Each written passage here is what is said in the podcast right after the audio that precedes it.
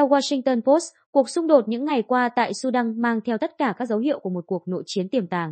Các phe vũ trang, gồm quân đội do Tổng thống Sudan, Trung tướng Abdel Fattah al-Burhan chỉ huy, đối đầu với lực lượng bán quân sự quy mô, lực lượng hỗ trợ nhanh RSF, dưới sự dẫn dắt của Phó Tổng thống Mohamed Hamdan Dagalo. Đụng độ diễn ra ở thủ đô Khartoum và nhiều thành phố khác.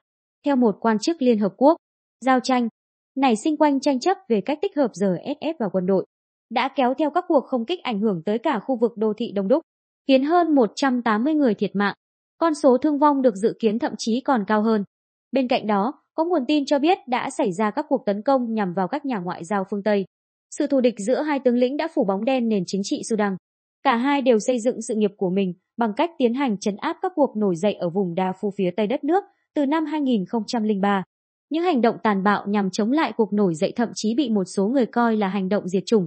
Dagalo, được mọi người biết đến với tên gọi Hemeti, nổi tiếng với tư cách là thủ lĩnh của một lực lượng dân quân Ả Rập thân, chính phủ khét tiếng có tên Zanja EE, tiền thân của RSF. Sau khi tham gia lực lượng quân sự với mục tiêu từ năm 2019 là đảo chính để đánh bật nhà độc tài cầm quyền lâu năm Omar Hassan al-Bashir, Buhan và Hemeti đã phối hợp lật đổ chính phủ dân sự lãnh đạo vào năm 2021. Suốt giai đoạn này, các binh sĩ không ngừng đe dọa và đàn áp các nhà hoạt động ủng hộ dân chủ và những người bất đồng chính kiến ở Sudan, trong khi một loạt cường quốc nước ngoài coi cả hai như con rối trong các trò chơi khu vực của riêng họ. Lãnh đạo một đất nước bị chia cắt nhiều năm bởi các lực lượng dân quân và quân nổi dậy, cả hai đang mắc kẹt trong một cuộc xung đột kinh điển. Alan Bosseo, nhà phân tích chuyên về các vấn đề vùng sừng châu Phi, tổ chức khủng hoảng quốc tế, nói với Financial Times. Cả hai đều có các cơ sở trên cả nước. Họ nhìn nhận cuộc chiến như sự sống còn. Đây là một cuộc cạnh tranh quyền lực thuần túy để xem ai sẽ kiểm soát Sudan.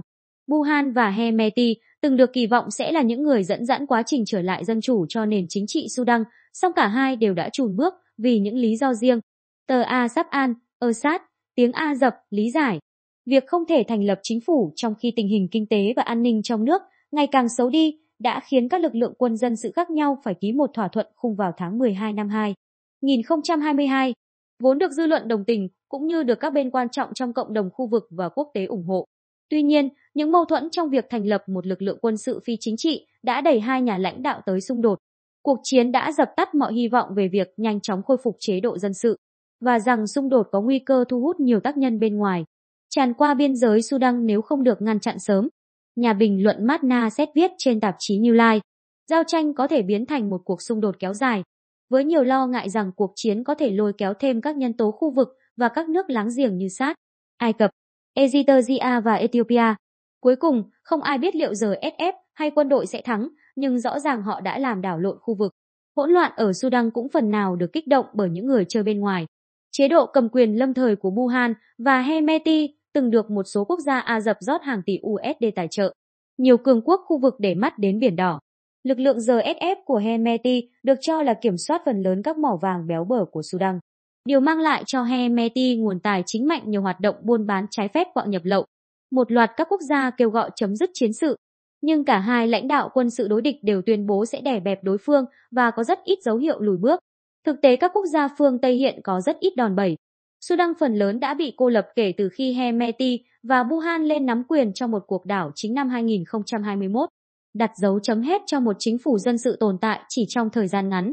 Quốc gia sừng châu Phi nợ nần trồng chất cần hàng chục tỷ USD để vực dậy nền kinh tế, song các thỏa thuận khó có thể xảy ra chừng nào hai tướng lĩnh vẫn nắm quyền và tranh đấu. Nền kinh tế của Sudan sa sút sau khi miền Nam giàu dầu mỏ giành độc lập vào năm 2011. Trong khi tình trạng siêu lạm phát đã dẫn đến các cuộc biểu tình thường xuyên trên đường phố, việc nhà lãnh đạo độc tài Ba Si bị lật đổ từng giúp Sudan, quốc gia lớn thứ ba của châu Phi, phần nào thoát khỏi việc bị cô lập. Bộ Ngoại giao Mỹ đã xóa Sudan khỏi danh sách các quốc gia bảo trợ khủng bố. Tuy nhiên, nhiều chuyên gia cho rằng trong bối cảnh tuyệt vọng hiện nay, không nhà lãnh đạo quân sự nào nên được ủng hộ hay được coi